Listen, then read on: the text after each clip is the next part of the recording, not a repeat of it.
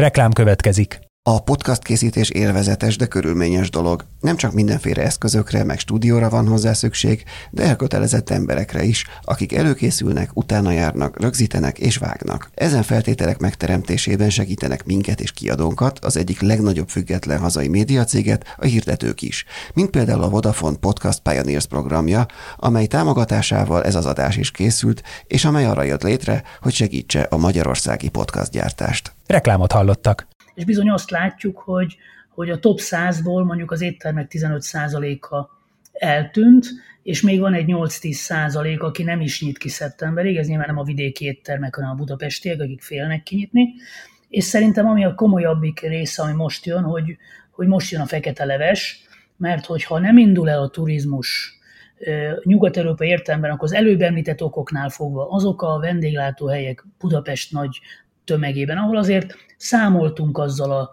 sok külföldi vendégészakával, kb. 15-16 millió vendégészakáról beszélünk per év, ami most nem érkezett meg, ide, vagy nem érkezik meg, annak az ellátó rendszer azért nagyon fog hiányozni, hiszen mi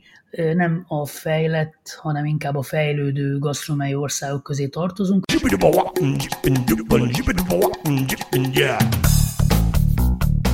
Üdvözlöm a hallgatókat, én Inkei Bence vagyok, és ez pedig itt a 24.hu filéző podcastja. A műsorvezető társam Jankovics Márton, mai vendégünk pedig Herceg Zoltán, a Dining Guide igazgatója, és hosszú hónapos Sziasztok. Ja, üdvözlünk, köszönjük szépen, hogy elfogadtad a meghívást, és hosszú kihagyás után, kényszerű kihagyás után jelentkezünk újra. Ez most egy kísérleti táv, tehát nem egy, egy stúdióban vagyunk, még ezt, ezt még nem veszi lehetővé a helyzet, hogy hárman egy, egy három négyzetméteres helyiségben üldögéljünk, de megpróbáljuk ezt a formátumot, és remélhetőleg működni fog. És az első kérdés pedig az, hogy hogy te sokat foglalkozol a magyar vendéglátó, vendéglátás helyzetével, és, te is, meg mások is, akik nyilatkoztak arról, hogy, hogy, hogy milyen katasztrofális következménye is lehet ennek az elmúlt bő egy évnek a magyar vendéglátásra nézve, de egyelőre azért mégis viszonylag nem, nem látni lépten nyomon tönkrement éttermeket, kávézókat, vendéglátóipari egységeket. Szerinted ez azt jelenti, hogy lehet, hogy túl vannak a nehezén, vagy, vagy igazából csak most fog jönni a neheze? Vagy esetleg mi vagyunk felületesek hát, és nem veszük észre? Nagyon, nagyon sok kérdés egyszerre, és, és ez azért sok, mert nyilván minden napjainkat ezzel a dologgal, kvázi ennek a követésével töltjük. Mi alapvetően étterem kalauzt is működtetünk, és egy olyan felületet is működtetünk, amelyiknek az egyetlen és a fő témája alapvetően az éttermek és az éttermek, a magyar éttermek helyzete, és aztán sok külföldi kitekintésünk van, és nagyon sok kapcsolatot ápolunk külföldi étterem tulajdonosokkal, Michelin csillagos séfekkel, tehát alapvetően benne vagyunk ebben, a, ebben az európai közösségben, és még azon túl egyébként az emirátusokban is nagyon nagy erővel vagyunk jelen, emberi kapcsolati tőkére alapozva heti rendszerességgel veszünk részt meetingeken ott, amiben nagyon rengeteg információnk van, hogy mégis milyen irányba megy a világ. Na most, hogy nagyon a, hogy a kérdésre is válaszoljak, csak egy kicsit, hogy elhelyezzem magam. Alapvetően én egy picit másképp látom, tehát alapvetően több irányból lehet ezt megközelíteni. A vendéglátás worldwide, tehát az egész világon nagyon nagy bajban van, hiszen ez az, ez az, az üzletág nagyon látványosan sérült. Nyilván van sok ilyesmi szerintem, amit még oda hozzá lehetne tenni, illetve még ha rögtön a vendéglátás mögé nézünk, azokat a beszállítói, termelői felületeket is érinti ez nagyon, mert hogy van egy nagyon érdekes aspektus, amiről talán nem is beszéltünk, hogy az a vendéglátás kiesése miatt alapvetően az élelmiszerfogyasztás a világ szebbik felén, tehát nyilván nem a, a nagyon fejlődő országokban, borzalmasan lecsökkent, tehát kevesebb húst is vásárlunk, és kevesebb alapvető élelmiszert is, talán kényelmi termékekből többet, tehát új, olyan értelemben vásárolunk kevesebbet, hogyha eddig volt maga a közértben elfogyasztott vagy megszerzett élelmiszerek egy része, és ehhez még jött a vendéglátás. Na, ennek a kettőnek az összege különböző mérések, különböző statisztikák szerint 30 Dóra azt mondom, hogy olyan 30-40 százalékkal csökkent, de nagyon érdekes, tehát ugyanaz a tömegű uh-huh. világszer, európai adatról beszélünk, a világot nem látjuk, húsipari beszállítókkal vagyunk kapcsolatban, mondok egy a legnagyobb magyar csirke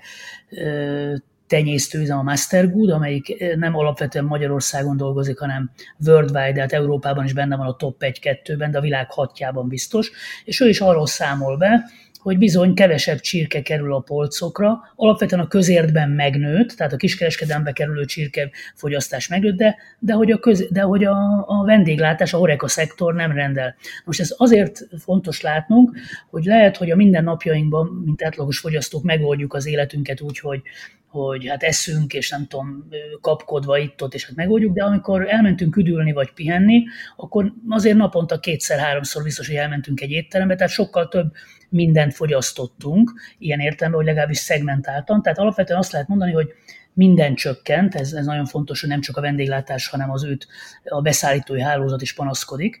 sőt, minél prémium, abban jobban. Na szóval ez a, ez a rendszer eltűnt. Magyarországon hogy mit látunk. Hát mi azért látjuk azt, most pont a listánkat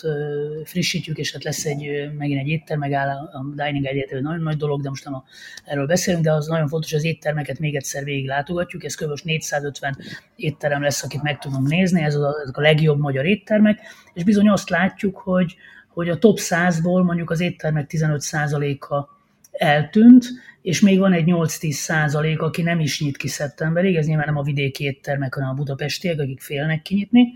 és szerintem ami a komolyabbik része, ami most jön, hogy, hogy most jön a fekete leves, mert hogyha nem indul el a turizmus nyugat-európai értelemben, akkor az előbb említett okoknál fogva azok a vendéglátóhelyek Budapest nagy tömegében, ahol azért számoltunk azzal a sok külföldi vendégészakával, kb. 15-16 millió vendégészakáról beszélünk per év, ami most nem érkezett meg, ide, vagy nem érkezik meg, annak az ellátó rendszer azért nagyon fog hiányozni, hiszen mi nem a fejlett, hanem inkább a fejlődő gasztronómiai országok közé tartozunk, ami gasztronómiai kultúránk nyilván ennek van szociológiai oka, vannak anyagi problémák is, amik ezt nem teszik lehetővé, de mi azért nem vagyunk egy étterembe járó, vendéglőbe járó nemzet, és ezt értem a kávézó kultúrára is, hanem azért nagy többségében Budapesten a vendéglátóhelyek forgalmát azért a külföldiek adták. Na most, hát ez azért azokban az országokban mondjuk, mondjuk mondjuk Olaszországot, Michelin csillagos éttermek séfjei számoltak be arról a tavalyi évben, illetve az idei év elején, hogy ha nem nagyvárosban voltak, tehát nem mondjuk nem Rómában vagy Milánóban, vagy nem Rimini Ricciónéban vagy Jezolóban, akkor a,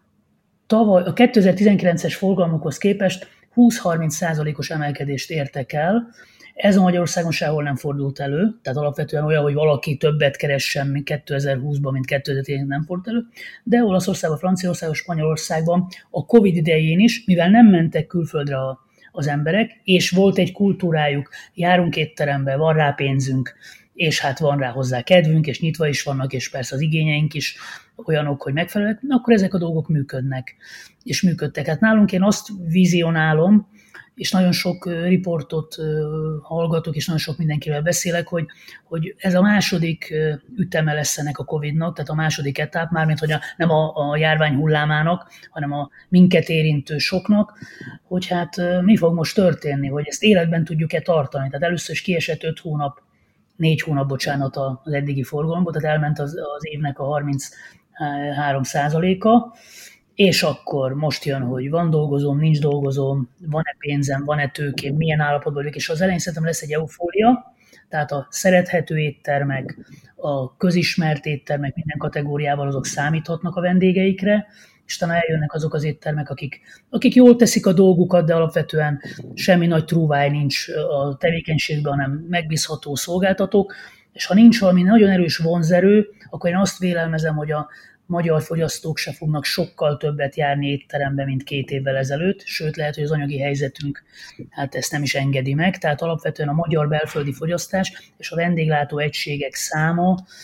külföldi vendégek nélkül, hát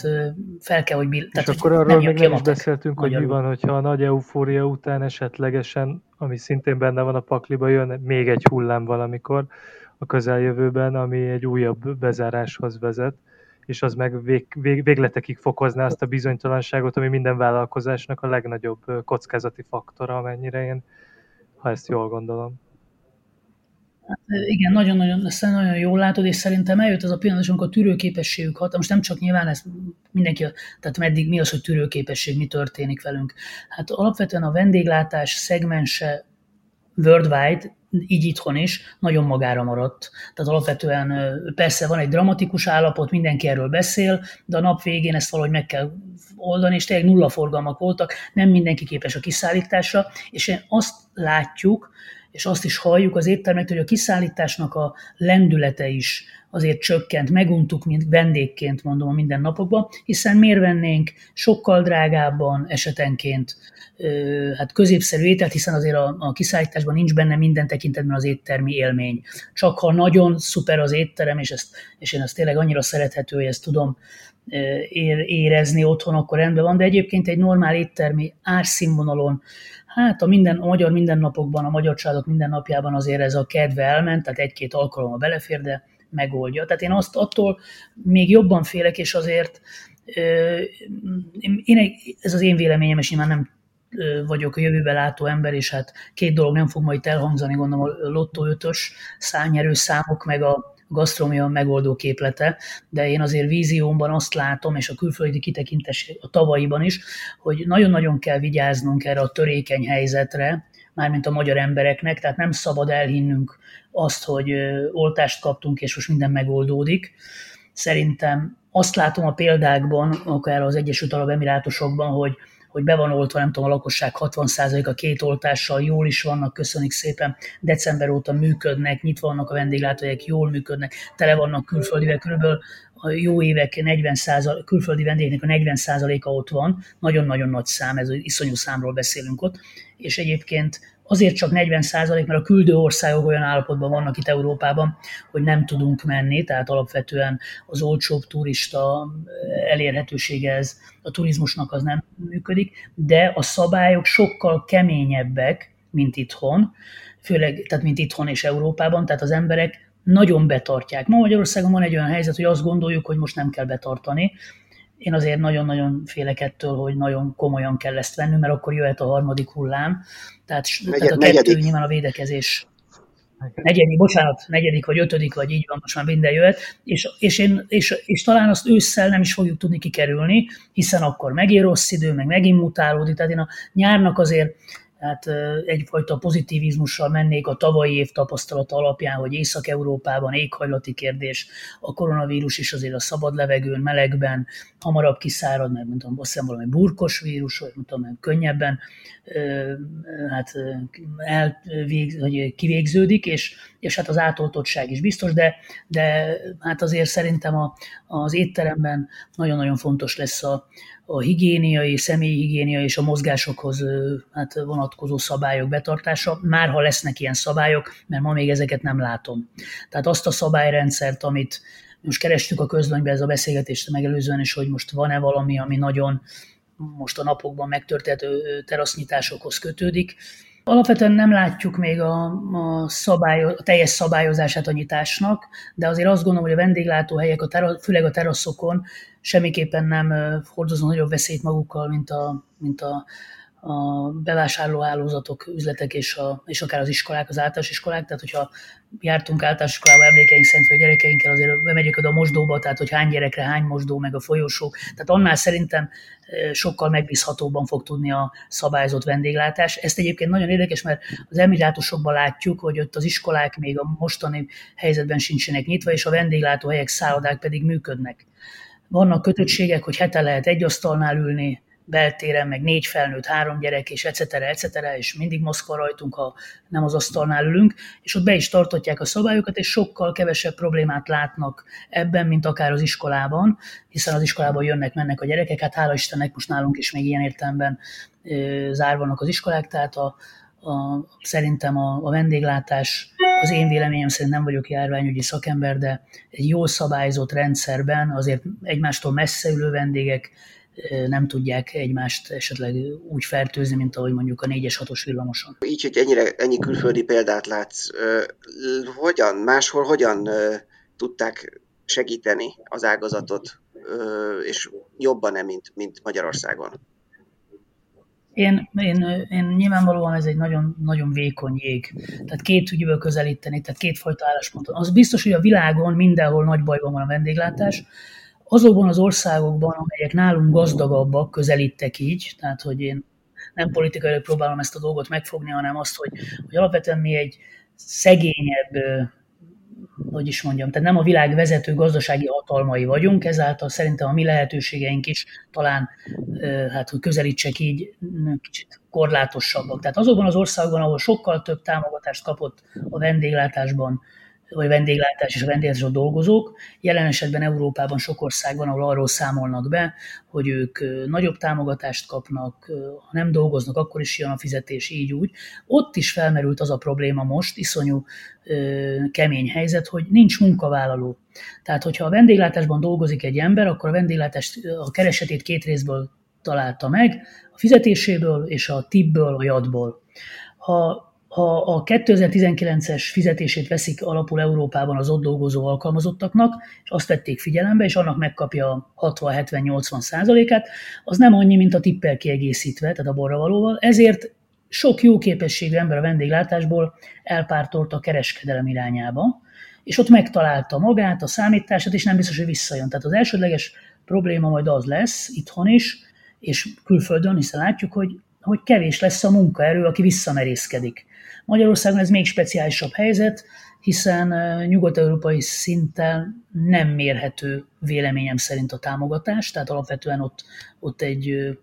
magasabb, hát a gazdagabb országok lehet, hogy még egyszer mondom, több lehetőséggel rendelkeztek, és ezt jobban ki tudták tartani, de látszik, hogy ott is probléma van. Én azt gondolom, hogy a magyar vendéglátásban előbb-utóbb lesz, eddig is egyébként érezhető volt 2019-ig, hogy kevés volt a, a munkaerő, hiszen elment Nyugat-Európába dolgozni, ahol többet keresett, mint Magyarországon, de ez se volt már igaz, mert 2019-ben nagyon jól kerestek, a, szerintem 18-19-ben átlagon felül kerestek a magyar társadalom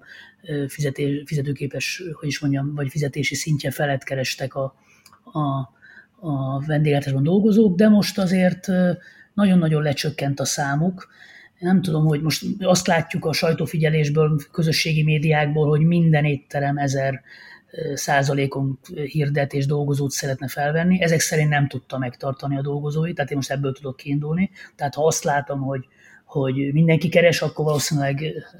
hát nincs az, az, az a létszám ott, amelyik volt hogy ez, az, ez a réteg visszajön egy ilyen bizonytalan világba, egy ilyen bizonytalan helyzetre, most nézzük a szemét, az egyént, hogy megütöttem a lábam, nem volt munkám sokáig, nem kaptam megfelelő az életvitelemhez egész, elégséges támogatást. Most ezek az emberek hát hogy bátran visszajönnek el, reménykedjünk, hogy hosszú időn belül, vagy hosszú idő távlatában igen, de szerintem az elején lesz egy eufólia, nem? Most mindenki nyit. Tehát látjuk, hogy várjuk, és akkor és keressük az embereket. általában ennek nyilván ezek már ilyen sokkal távlatosabb kérdések, meg kicsit inkább így a pszichológia, meg szociálpszichológia felé mutatnak, de például e- erről jut eszembe, amit most mondtál, hogy ez tök érdekes lesz majd figyelni, nyilván nem lehet megjósolni, hogy mondjuk egy ilyen ö, tapasztalat után, egy ilyen válság után, amit előre senki nem látott, és senki nem számított rá ilyen módon, hogy ez megtörténhet, ami így tényleg teljes ágazatokat fagyaszt le egyik pillanatról a másikra, és nagyon hosszú időre, hogy, hogy, hogy ez mennyire változtatja meg aztán majd a, ezekben az ágazatokban a vállalkozási kedvet, tehát azt, hogy mondjuk aki eddig bátran belevágott egy, futrákba, vagy egy étterem megnyitásába, vagy egy kocsma megnyitásába, vagy bármibe, ami persze az előtt is kockázatos volt, de ilyen típusú kockázatokat, amik az ő, a te saját képességeiden és szerencséden túlmutatnak, hanem az egész az egész ágazat lenullázódik egyik pillanatról a másikra, ilyeneket azért nem rejtegetett magába, vagy ezt nem tudtuk elképzelni. Tehát, hogy ez majd mennyire veti vissza tartósan, akár évekre, vagy évtizedekre az ilyen típusú vállalkozási kedvet. Így van, így van. Sokat, sokat foglalkozunk mi ezzel a kérdéssel is, és külföldi szakemberekkel is beszélünk, és pont egy, egy hozzánk közel álló volt Michelin igazgatóval aki 36 évig dolgozott, ott beszélgettem erről talán háromszor, négyszer az elmúlt fél évben, és talán két irányból közelítenék. Először is van egy, van egy alaptörvény, vagy egy alaptörvényszerűség, hogy olyan, mint a, mint a keresztény hitvilágban, a Krisztus előtt és Krisztus után lesz egy időszak, hogy Covid előtt és Covid után. Tehát szerintem ez most a mi közeli jövőnket, az életünket meg fogja határozni. Én azt gondolom, nyilván ez tehát én gondolom, ezt nem láthatok előre, de én azt gondolom, hogy úgy, ahogy 2019 vagy azelőtt éltünk, úgy nem fogunk élni. Nem rosszabbul élünk, vagy, vagy jobban, de hogy úgy biztos, hogy nem. Tehát szerintem a társadalmat egy bizonyos szinten megkarcolta ez a válság, hogy én finoman próbálja fogalmazni, és azt, azt tudjuk, hogy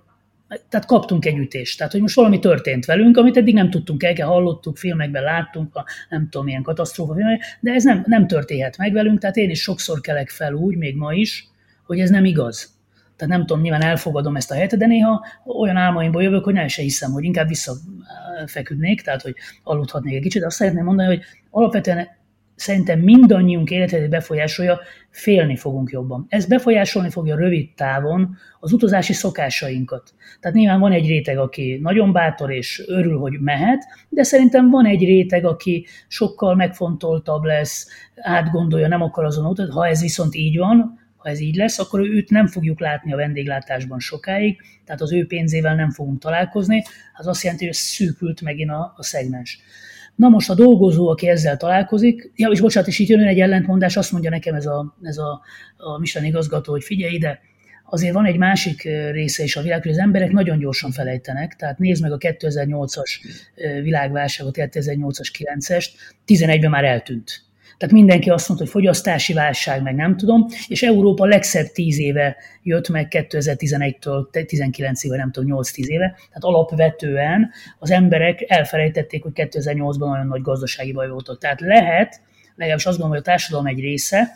ebből hamarabb kikeveredik, de szerintem azért a koronavírus jelen lesz, a védekezés azért mindig emlékeztetni fog minket egy jó darabig, hogy ez itt van, tehát lesz egy ilyen része. Na most a dolgozó, aki ebben elhelyezkedik, ez is, tehát nyilvánvalóan, ha valakinek az élethelyzetében, bármilyen munkavállalónak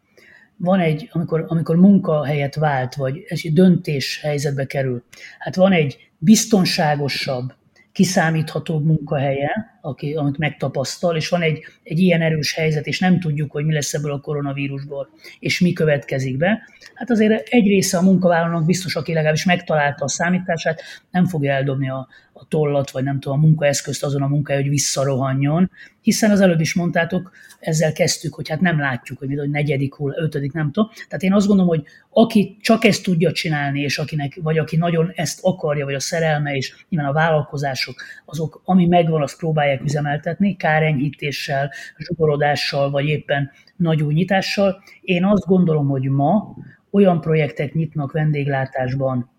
általában véve, amelyik régi projektnek a befejezése elcsúszva és most fog megnyitni, de szerintem üzleti értelemben ma, hát meglehetősen kockázatos a vendéglátóhelyet üzemeltetni, hiszen a vendéglátóhely legnagyobb költsége, a beruházási költsége felett a humán erőforrás költsége, és hogy most felvegyen sok embert és vállalkozgasson, az, tehát azt nem fogja bevállalni, tehát mindenki folyamatosan növekszik majd, és hát félelmekkel lesz ez teli. De hát ez a dolog természetéből adódik. És azt esetleg meg tudod mondani, te látsz arra valamit, hogy üzlettípusokra lebontva mi, mi az, ami szerinted túl nagyobb eséllyel érhet túl? Tehát például szokták mondani, hogy egy, régebben, hogy egy kávéra mindig van pénz az embernek, ezért egy kávézó esetleg több eséllyel indul mint mondjuk egy, egy, egy prémium étterem, vagy, vagy itt bármi. Tehát, hogy ilyen értelemben te látsz különbséget, vagy, vagy igazából mindegyik, mindegyik étterem típusra ugyanez vonatkozik ez is szerintem nagyon, nagyon jó kérdés és nagyon bonyolult helyzet, amiről beszélünk, hiszen minden, minden lokáció, minden terület és minden gasztrómia értelemben vett potenciális célpont helyzete más. Tehát az előbb említett emirátusokban, ahol most 35-40 százalékon van a turizmus, a luxury 5 csillag, illetve az 5 plusz luxury szállodák fullon vannak, ott egy tűt nem tudsz lejteni, és alapvetően a négy csillagos szállodák pedig üresen állnak. És azok az éttermek, amelyek nagyon erősek, és nagy, azok tele vannak. Ez mindig a, a, a fogyasztó fogja ezt az összetételt meghatározni. Magyarországon, ha maradunk a 2019-es, 18-19-es étteremfogyasztási szokásainknál, akkor szerintem azt kell figyelembe vennünk, nyilván azok a szokásaink maradnak meg, vagy újulnak fel, csak az, nem kérdés, az a kérdés, hogy mennyi pénz van a zsebünkben. Ezen az elven én azt gondolom, végighaladva, az biztos, hogy a, alapvetően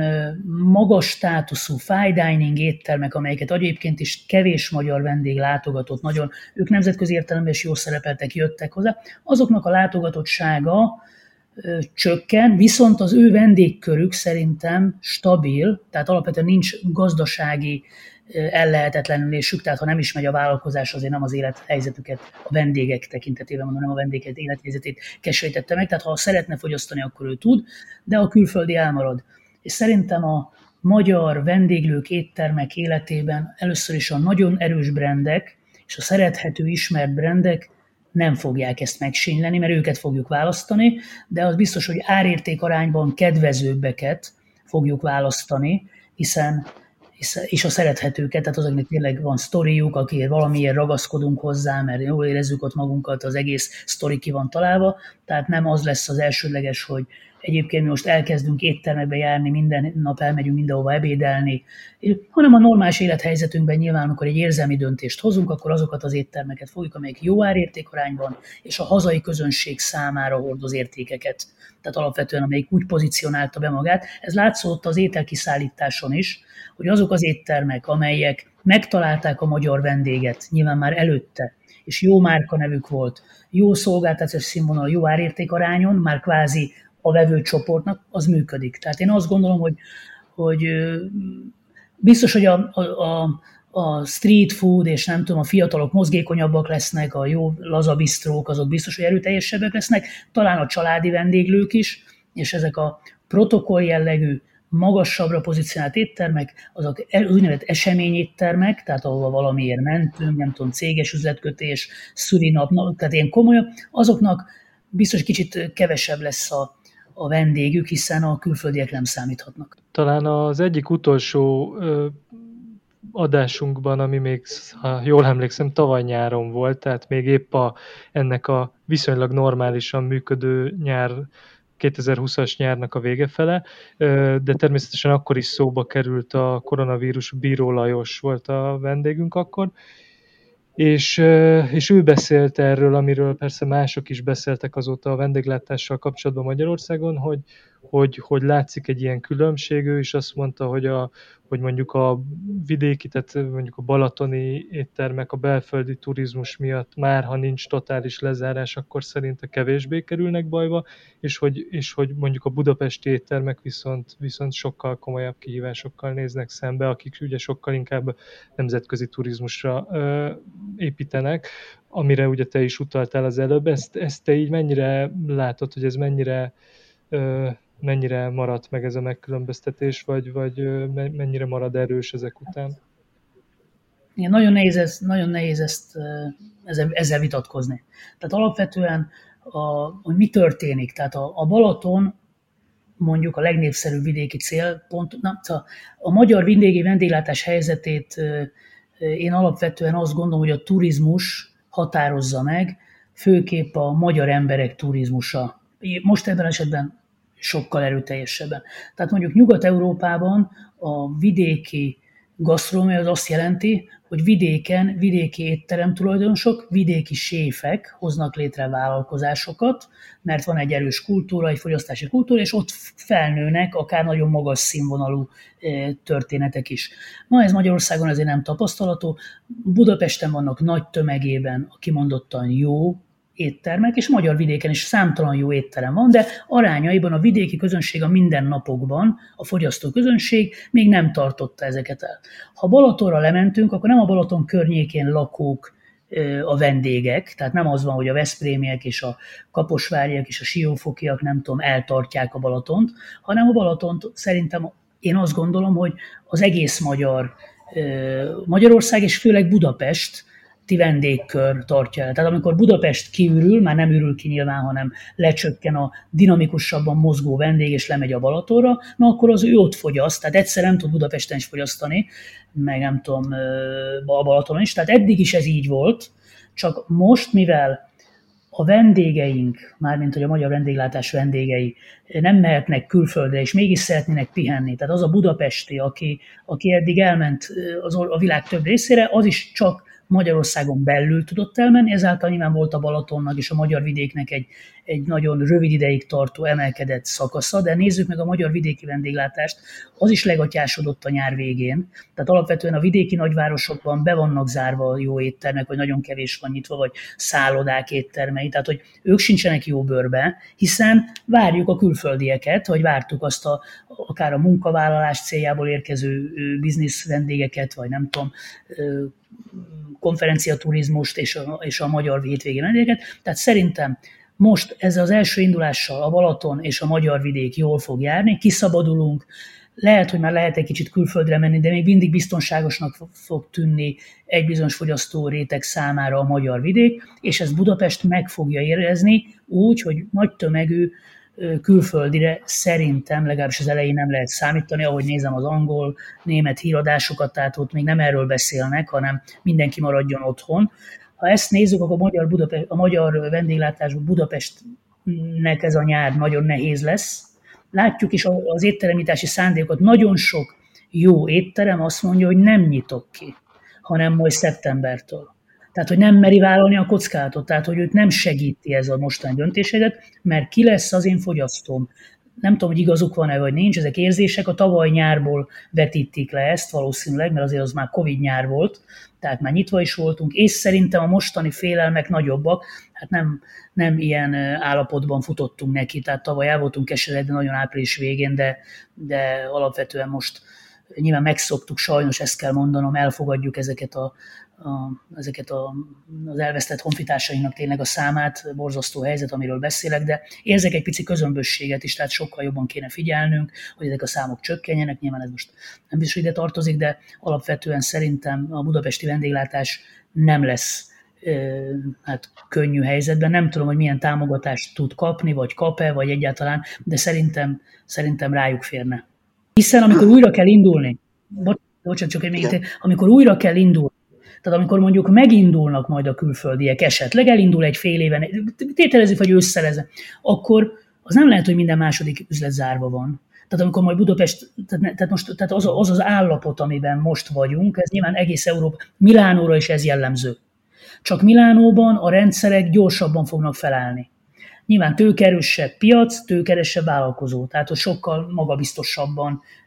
hát nyúl a, a, a tartalékaihoz. Szerintem itt már tartalékok nincsenek. Uh-huh. Milyen konkrét lépésekre volna szükség szerinted?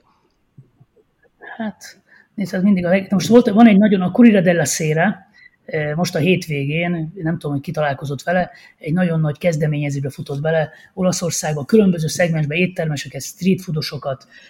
belevont egy sztoriba, hogy mindenki otthon csináljon egy rövid home, aztán fotót vagy videót, és egy papírlapra írja le, hogy mit szeretnek érni a kormánytól. Nem mondom, ez zseni, nekünk is meg kéne csinálnunk, tehát most ez befutotta a hétvégét, nem tudom, sok száz séf, és akkor hát a különböző habitusok. Én azért látom magam előtt a magyar séfeket, meg a magyar étterem tulajdonosokat is, most nyilván ezt hadd férjen bele, és nem a kárukra, hanem magának a, talán a humor ne halljon meg soha, de hogy, hogy és elmondom, nagyon sokszor az volt ráírva, most a kérdésre válaszolok, nagyon nagy az, hogy szoldi, pénz. Tehát, hogy, hogy, hogy mit kérnének ők, tehát abban, hogy, hogy a, tehát a működéshez, és aztán nagyon sokan, hogy, hogy induljon érre az újra, hogy a vendég, vendégek jöjjenek, és csak vendéget akarok. Tehát én azt mondom, hogy két dolgot lehet tenni. Vagy vendéget küldünk az étterembe, különböző igen, tehát most nyilván zavarjuk, hogy adunk neki valami kártyát, amit ott lehet, most mondtam valamit, tehát most valami, valami pénzeszközt adunk neki, hogy az étterembe menjen, vagy hát az étterem működését hát valahogy nem látunk számokat, és nem is tudom tényleg, hogy most nyilván ezek az én képzeteim, és nem azt mondom, hogy a, megint a, a köznek a pénze, az menjen a, az éttermeseknek a, mert ugye a zsebébe, tehát nem, én csak azt mondom, hogy maga az ágazat, hogyha a turizmus és a vendéglátás jó eredménytermelő képességű egyébként a békebeli időkben, akkor nagyon fontos, hogy ez az ágazat a a lábán legyen, talpon legyen. Tehát, hogy ez fontos, hogy, hogy mit kell kapni. Hát nyilván fizetési csökkent, tehát csökkentett fizetési kötelezettségeket, és hát emelkedett a forgalmat, és akkor hát ennek pedig ezer kombinációja van. Már meglátjuk, hogy erre lesz a szándék, de, de Budapestre azért ez nagyon ráférne. Tehát szerintem a terasz, az ingyenes terasz használati díj az egy nagyon komoly költségám Budapest belvárosában. Pont ma hallottam, beszéltem egy éttermessel, egy jó éttermessel, és nagyon rosszul is érintett a dolog, mert hogy nem akartam ellinni, hogy, hogy az első kerületben a, az ő elmondása szerint kvázi 40%-kal emelkedtek volna, vagy már emelkedtek is a, a közterület használati díjak. A válság Tehát alapvetően állító 2019, tehát 2020-ban, tehát ez a mai, én nem tudom, hogy ez így van-e, és hát tényleg ő azt, azt sérelmezi, hogy, és ez jogosan, hogy akkor itt miért emelik ezt, ezt a díjat. Már befizetett két részletet, most ezt fogják engedni, visszautalják nyilván, tehát szerintem a vendéglátásnak igenis szüksége van ilyesfajta támogatásra. Nyilván, hogy ez most az önkormányzatok ezt, ezt a pénzt honnan veszik elő, vagy a kormány ebben, ugye az a mi pénzünk, vagy nem tudom, hogy honnan veszik elő, azt nem tudom, de azért, és nyilván nagyon nehéz mondjuk egy kiskereskedelmi üzlet vitatkozni, aki azt mondja, hogy be vagyok zárva, mert én a Váci utcán van üzletem, és nincs vendégem, akkor én miért nem kapok? Na bocsánat, tehát hogy, hogy én most én nem a, tehát nyilvánvalóan az az én szakmám, és ez a tágabb értelembe vettem azt mondom, hogy nagyon fontos kulturális részünk az éttermi világ megmentése, de azért ez egy globális piacon nézve nyilván hát érzékenyen kell tekinteni, tehát szerintem mindenkire, Persze, mindenki ez támogatni egy nagy, Ez egy nagyon komplex dolog, és ez nyilván a döntéshozók hozzák meg ebbe úgyis a végső szót, de hogy, hogy, hogy azt viszont te meg a szakmabeliek azt el tudják mondani, és szerintem azt kell világosan kommunikálni, hogy mi az, amire a legnagyobb szükség lenne. Persze nyilván, a, a, amit az olaszokról mondtál, erről az olasz kampányról, az, hogy a pénz vagy vendég, ez egy elég egyszerű és egyértelmű képlet. Tehát tehát a matek mindig, a matek, a matek a nap végén a vendéglátósnak mennyi van a briefkóban, nyilván most nagyon eltúzom. Tehát alapvetően van egy, van egy működés, tehát a, a, vendéglátásban nyilván mindig elborzodunk azon, hogy már hogy remélem mi nem, de hogy mi kerül a limonádén, nem tudom, 800 forintba. Most mondtam, hogy mi van benne víz, meg egy fél citrom, meg egy kanál cukor, ha van benne cukor. És miért 800 forint? Mert hogy nyilvánvalóan a, a működési költségek nagy része az hát abban tevődik. És még egy dolgot szeretnék elmondani a vendéglátósok védelmében, tényleg így gondolom, tehát a mostani Covid-válság is megmutatta, sajnos bebizonyította, hogy a vendéglátásban dolgozók nem krőzusok, tehát nem milliárd, nem lettek belőle nagy vállalkozók, tehát, tehát szegények tényleg mindig azt szoktam, hogy összerújtak, mint az úgynevezett parasztgatya, tehát hogy a, alapvetően azt látom, hogy, hogy nem volt olyan megtakarítás, nem volt olyan vagyon, nyilván vannak nagyon, nagyon jók, nagyon erős turisztikai, de hogy alapvetően a kis, gondoljuk végig a kis éttermeket tömegében, az éttermeinket, ahol a mindennapokban, nem tudom, elugrunk a barátunkkal, haverunkkal, szüleinkkel, eszünk, tényleg a mindennapok éttermei, két, három, négy, öt fős alkalmazottak, tömegébe vannak ilyen éttermek, hát ők, a, ők minden nap abból éltek, hogy volt forgalmuk, hogy ez hirtelen megszűnt, tehát hogy alapvetően a vendéglátás az egy nem, ma Magyarországon azért nem, nem nagyon gazdag, hogy nem, nem nagyon magas profitot termelő üzletek. De nyilván a mai magyar bérek és fizetések mellett a limonádi ára sajnos magas, tehát hogy ez nagyon nehéz feloldanunk, de hát, de hát egyre jobb azért a helyzet már azt gondolom már, hogy pont most ebben az időszakban, de 2019-ig azért eh, mi azt láttuk, hogy egyre többen mentünk magyarok étterembe, és egyre jobban fogadtuk el. Most ebben biztos lesz visszaesés. Nem tudom, hogy, hogy azt látta, de ide kapcsolódó hír volt a múlt héten, hogy ahhoz képest, hogy, hogy itt ugye arról beszélünk, hogy, hogy mennyire nem lesznek turisták, mennyire budapesti éttermeket, mennyire meg fogja ez viselni, mégis beharangozták, hogy Budapesten egy, egy nagyon komoly fine dining étterem fog nyílni a Matild palotában. Ez, ez a Wolfgang Huck nevű sztárséfnek, az, Pák, bocsánat, az osztrák, hát osztrák, de német származású, de úgy ejtettem ki, de hát igen hogy ő neki lesz a Jó, jó, én is úgy a, a Spago étterme. Igen. Nagyon képbe vagyok, úgyhogy nagyon friss információkat fogok mondani. Most volt egy meetingen velük reggel 10 óra vagy 11 óra környékén, egy másfél óra, riportot is csinálunk velünk. A történet környékén mozgunk elég régóta, december óta vagyunk nagyon közelibe, látjuk, hogy ez, gondolom a kérdés arra vonatkozik, hogy ez, meg, hogy ez fog-e működni. Igen, hát, és miért pont most? Mi történik? Hát a, a most, a, a, tehát az üzlet 2019-ben nyitott volna, 2019 év végéről 2020-ra virradólag kellett volna megnyitni az üzletnek, amelyikben teljesen más koncepció volt. Ez a, ez a az Intercontinental láncnak a Luxury collection tehát ez a non plus ultra, úgy hívják, hogy five star luxury, tehát az öt csillagosok között se öt csillagos, hanem még feljebb, és van egy nagyon speciális része, és ennek örvendenünk kell, szerintem, és az, hogy száz szobára ez a, ez a Marriott 700 fős, négy outletben, tehát négy étteremben 700 fős vendéglátó egységet működtet, és az elejétől kezdve, hiszen 100 vendég jön oda, 100 szoba, mondjuk legyen a 150 vendég, ha nagyon tele, lehet, hogy 130 szoba, tehát mondjuk 200 vendég tud maximum, vagy körülbelül ott lakni, és mégis a vendéglátó székek száma az 700. Tehát alapvetően egy gasztronómiai koncepciót épített a ház a magyar budapesti vendégekre. Itt is van egy, egy, egy úr, aki egy nagyon fiatal, ilyen, hát egy fiatal, de dinamikus fiatal úr, 45 éves, aki a világ legnagyobb városaiban nyitja ezeket a, a Marriottnak ezeket a legkomolyabb helyeit, és hogy ez, a, ez az ember egy évig itt, itt volt előtte, és megnézte, szondázta a magyar éttermeket, a, a nem tudom, mondhatok itt neveket, a jól menő magyar, nem tudom, a, a Pomodorótól, a Dérinéig, meg biztos a, a Kioxtól, a nem tudom, a Michelin csillagos étterméig, hogy azt nézte, kik vagyunk mi magyarok, tehát hogy milyen típusú éttermek mennek, és hogy mik a fontos pozíciók. És azért választották aztán a, a pakkot, én is ugye mindig a puknak németül puk, vagy azt német nyelvtelen puk, de hát ő már pak azért, mert ugye Los Angelesben már ő pak. És a Wolfgánt belehúzták ebbe a programba, mert Európában a Wolfgang, ugye az lesz a sztoriuk, hogy a Wolfgang tulajdonképpen hazajön, mint a, mint a Habsburg monarchiába, tehát hogy ugye mi egy ide tartozunk, hát ez lesz a, a sztoria, de én azt gondolom, hogy, hogy nem, tehát rossz időben nyitnak, nyilván megfelelő ritmussal fognak nyitni, de egy ilyen lánc, amelyik alapvetően nagyon stabilan áll a világon, ez egy komoly szállodalánc, amelyik ma is működik sok helyen, és Európában is egy kicsit már működnek, és nem, ők megtehetik ezt a luxust. Hát ez a mi léptékeinkkel nézve, hát elképzelhetetlen, hogy ilyen, szerintem ott nagyon-nagyon sok millió euró van erre elköltve, de én azt mondom, hogy tök jó, jöjjön még egy-kettő ilyen, mert a magyar éttermek ezzel lett nagyon jók, de legyen nekünk is, mint magyar vendégnek, egy kis kitekintésünk a világra, tehát virágozzék minden világ, Budapest azért egy multikulturális város, és hát ez a világon mindenhol működik. Tehát én azt mondom, hogy, hogy időzítésben az biztos, hogy a Marriott ma, ezt gondolom én, nem venne meg itt egy ingatlant, vagy nem tudom, nem építene egy ilyet, tehát ma biztos nem ez lenne az első,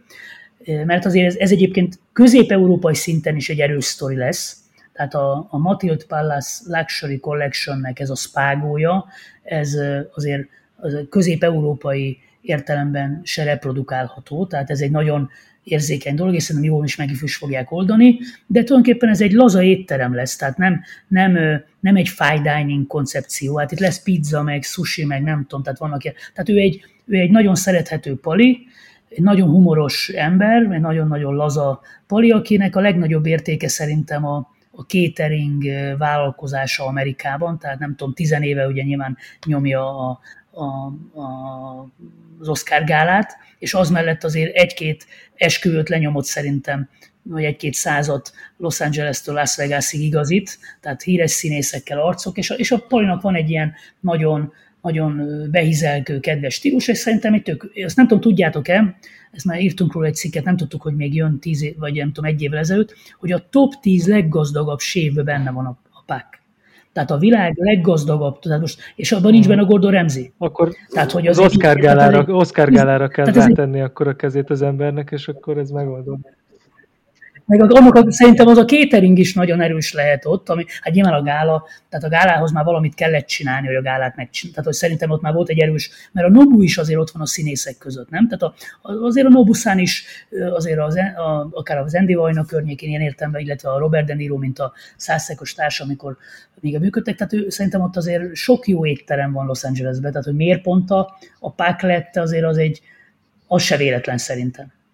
Tehát én nagyon-nagyon-nagyon kíváncsi vagyok, mert, és azért leszek nagyon kíváncsi, hogy a magyarok mit szólnak hozzá, mert ez nem akar, ez a, a pák, én voltam nem Spágóban, hanem Kádba, tehát két lánca van, az tékesebb vonal, Szingapurba, és akkor ez az étterem az egy teljesen más világ lesz. Tehát, hogy nem az fog történni ebbe az étterembe, hogy itt most megbolondul, mert nem tudom, itt a Pont ma volt egy cikk nálunk, és nagyon, egy nagyon jó szlogent lopok egy magyar Bibulman séftől, aki azt mondja, hogy nem attól lesz jó egy konyha, hogy a rántott huszifomba tesszük. Tehát azt akarom mondani, hogy nem az lesz a, a páknál, nem azt fogjuk látni, hogy, hogy nem tudom, építünk és építünk, és ott technikai, hanem, hanem, hanem ott lesz szerintem egy nagyon jó ízű étterem. Hát meglátjuk, hogy így lesz. De biztos, biztos az ára is mutatni fogja a pakkot azért, tehát azt, azt nem kétlem, hogy, a, hogy Magyarországon nem a mindennapok étterme lesz, de alapvetően nagyon casual hatású étterem lesz, tehát aki elmegy oda, biztos, hogy az én tapasztalatom szerint egy jó étterem. És akkor az ilyen értelemben azt mondod, hogy ez egy jó jel, hogyha ha mondjuk oké, okay, hogy nyilván, ahogy mondod, a döntés az korábban született meg, és most nem biztos, hogy megszületett volna ez a döntés már a, a, a járvány ismeretében, az én véleményem, véleményed szerint, de hogy, de hogy mégiscsak akkor megnyílik, itt, itt lesz, hosszú távra terveznek, és akkor ilyen módon mennyire vannak összefüggésbe a, ezek a teljesen nyilván külön szintjei és dimenziói vagy világai a, a vendéglátásnak mondjuk így Magyarországon, tehát hogy, hogy mennyire fontos az a, a kis büfék igényességének, hogy egy ilyen csillivilli 5 plusz csillagos palotákba hogyan folyik a gasztronómia és oda-vissza. Tehát ezt mennyire látod egy ilyen egy ökoszisztémának, ami így épül egymásra? Hát én, én azt, én, én, én bocsánat, hogy én ezt nagyon, nagyon annak látom, hiszen a, hiszen a, az indiai elefánt ugyanúgy van az indiai őserdőben, mint a hangya. És attól az egyik nem biztos, hogy erősebb, mint a másik, nem foglalkozik a másik. Tehát szerintem az ökoszisztéma, ha már ennél a színén maradunk, tehát a, a magyar vendéglátásnak igenis jót tesz az, ha bekerül a vérkeringésbe. Hiszen mi, amikor lemegyünk a kis büfé, tehát lemegyünk a, az irodai büfébe, akkor mi fogyasztóként mindig, tehát a mi melónk, én amit mondok, az fogyasztóvédelmi tevékenység. Tehát azért kell az éttermekről beszélnünk, hogy az éttermek egyre jobb minőséget nyújtsanak a maguk szintjén. Tehát azért, mert kinyílik mondjuk még, nem tudom, egy Michelin étterem, még, vagy bocsánat, megnyílik egy szuper Michelin étterem, vagy jelen esetben a Spágo, az alapvetően az ott dolgozó magyaroknak, a vendégeknek ad egyfajta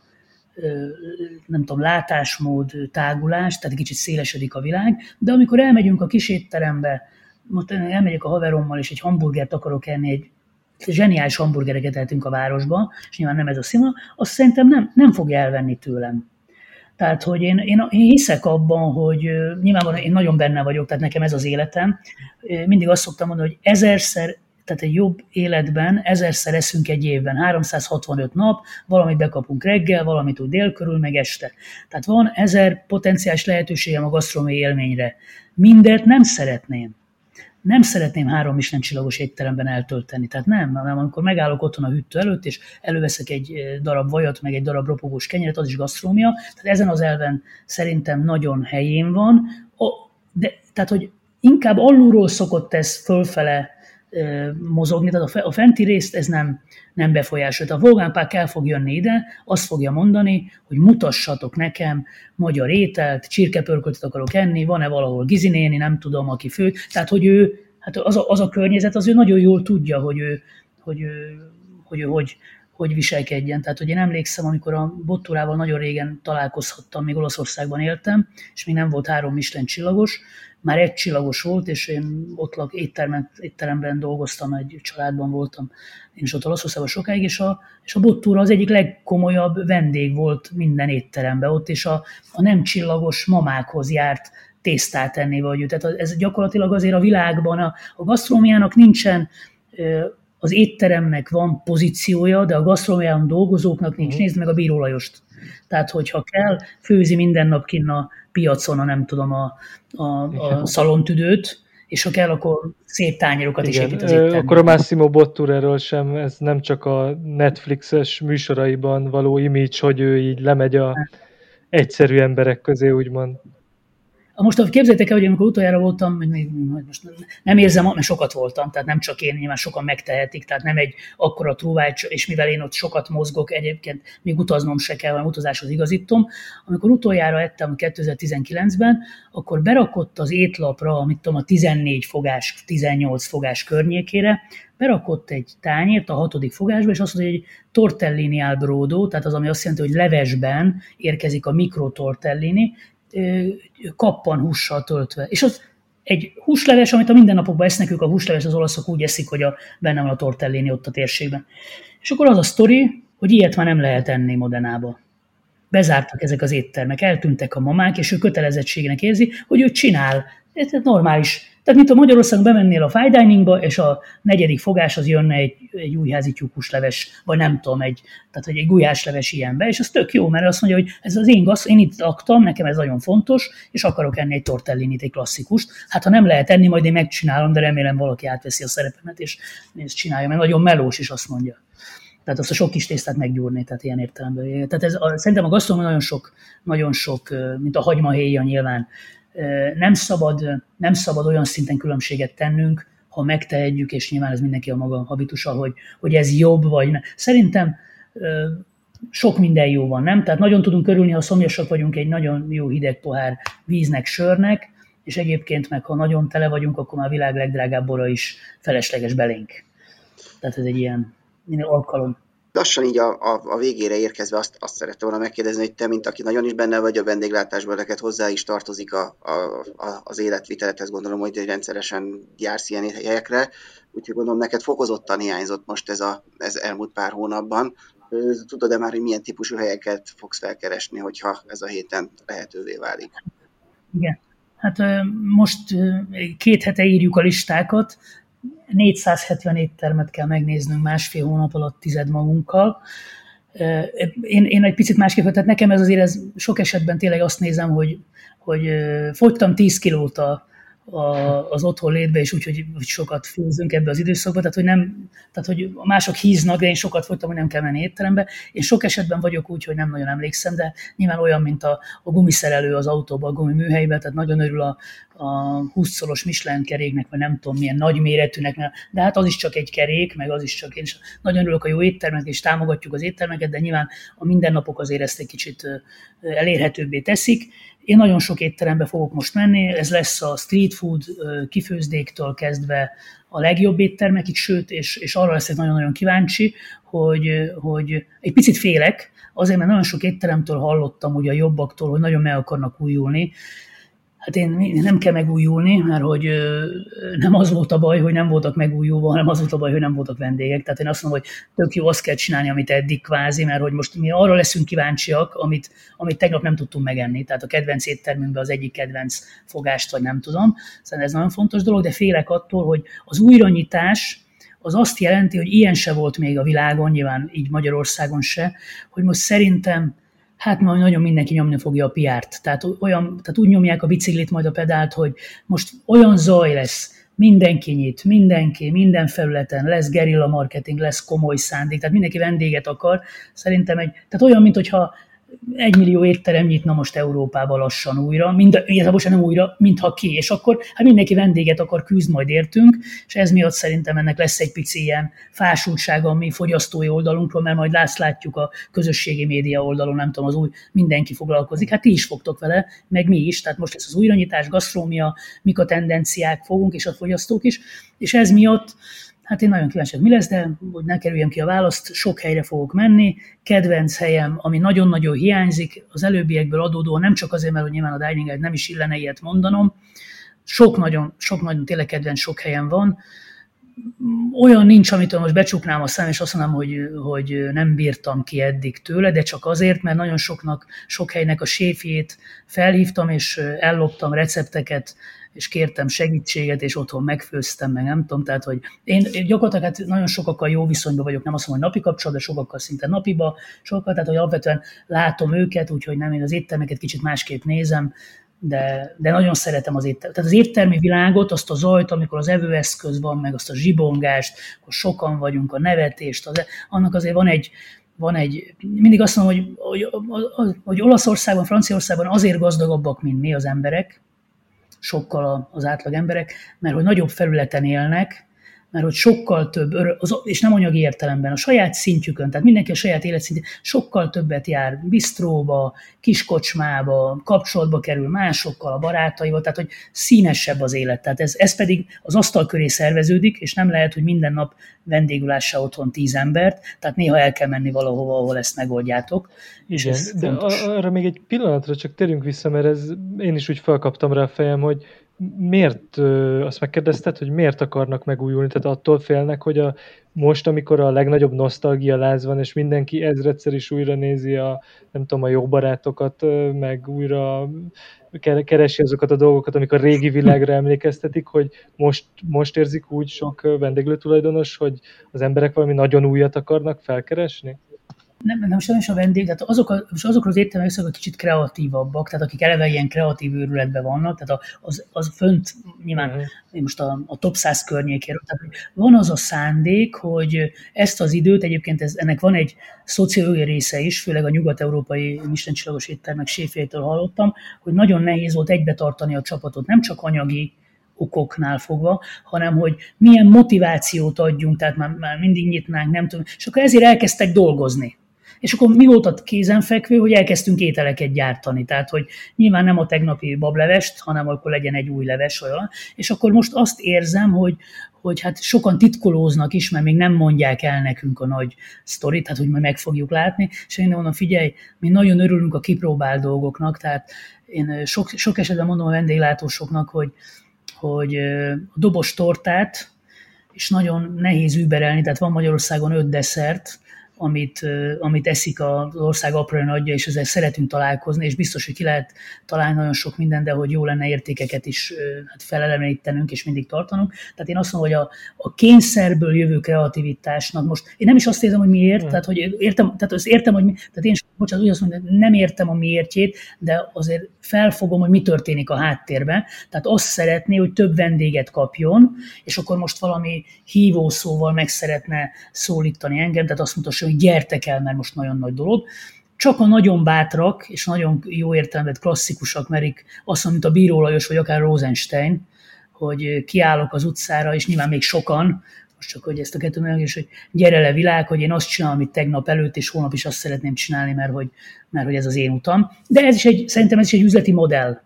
És hát a kreatív éttermek pedig mindig azt szoktam mondani, főleg az újaknak, hogy figyelj ide, még a régit se untuk meg. Tehát ha két éve nyomod, még nem baj, ha fele megmarad, mert hogy azért a vendégek egy része szeret találkozni egy-két étellel, amiért visszamegy, legalábbis én ezt vallom. Tehát, hogy a nagyon, tehát a nagyon kreatív éttermek a világban, Noma, meg nem tudom, a nagyon, tehát ott, ott nem étkezési élmény van, hanem egyszerűen egy performance-ba veszel részt, de nem, nem mondod azt, hogy jó lenne ezt a, a visszajönnék a barátnőmmel és vagy nem tudom, feleségemmel, és azt a negyedik fogást azt újra ennénk, ez nem fordulott elő, nem is emlékszem a végig, hogy mi történt veled, csak ott a, a minden. És azért, amikor viszont az jut eszünkbe, hogy szombat van, vagy vasárnap, hogy együnk-e valamit, akkor sokszor van, legyen ez egy darab pizza, hamburger, vagy egy, nem tudom, egy rántott hús, vagy akár egy, egy újra gondolt, vagy nem, egy régi magyar étel, vagy egy töltött, nem tudom, meg egy, meg egy kreatív magyar étel, tehát megvannak a különböző élethelyzetekre a kedvenc ételeink. Most szerintem elsősorban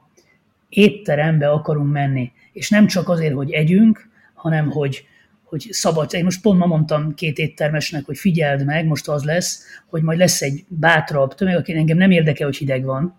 meg mindegy, csak üljünk le, már itt vagyunk. Nem mondja, hogy mi lesz, hát a terasz lehet nyitni, és 16 fokos a levegő, meg nem tudom. Mondom, figyeld meg, azért majd tehát, csak, tehát ha másképp nem, akkor másképp nem a vendég egyrészt erőből fog az elején ott ülni, tehát hogy, hogy, hogy ragaszkodom hozzá, hogy visszatérjek az életemhez egy kicsit, tehát hogy valamit megint lehet. Ennek van egy eufóliája, nem? Tehát ez egy, ez egy természetes emberi érzés. Aztán nézzük meg, ha ennek az eufóliának mi lesz, ha ez eltűnik utána, mi történik. Mindenképpen meg fogjuk nézni, és igyekszünk követni. Herceg Zoltánnak nagyon köszönjük, hogy a vendégünk volt, nektek pedig az, hogy hallgattatok minket. Tegyetek továbbra is így, elértek minket Spotify-on, vagy bárhol, ahol a podcastot szoktátok hallgatni, és mostantól igyekszünk ismét rendszeresen jelentkezni a Filéző podcasttal. Sziasztok!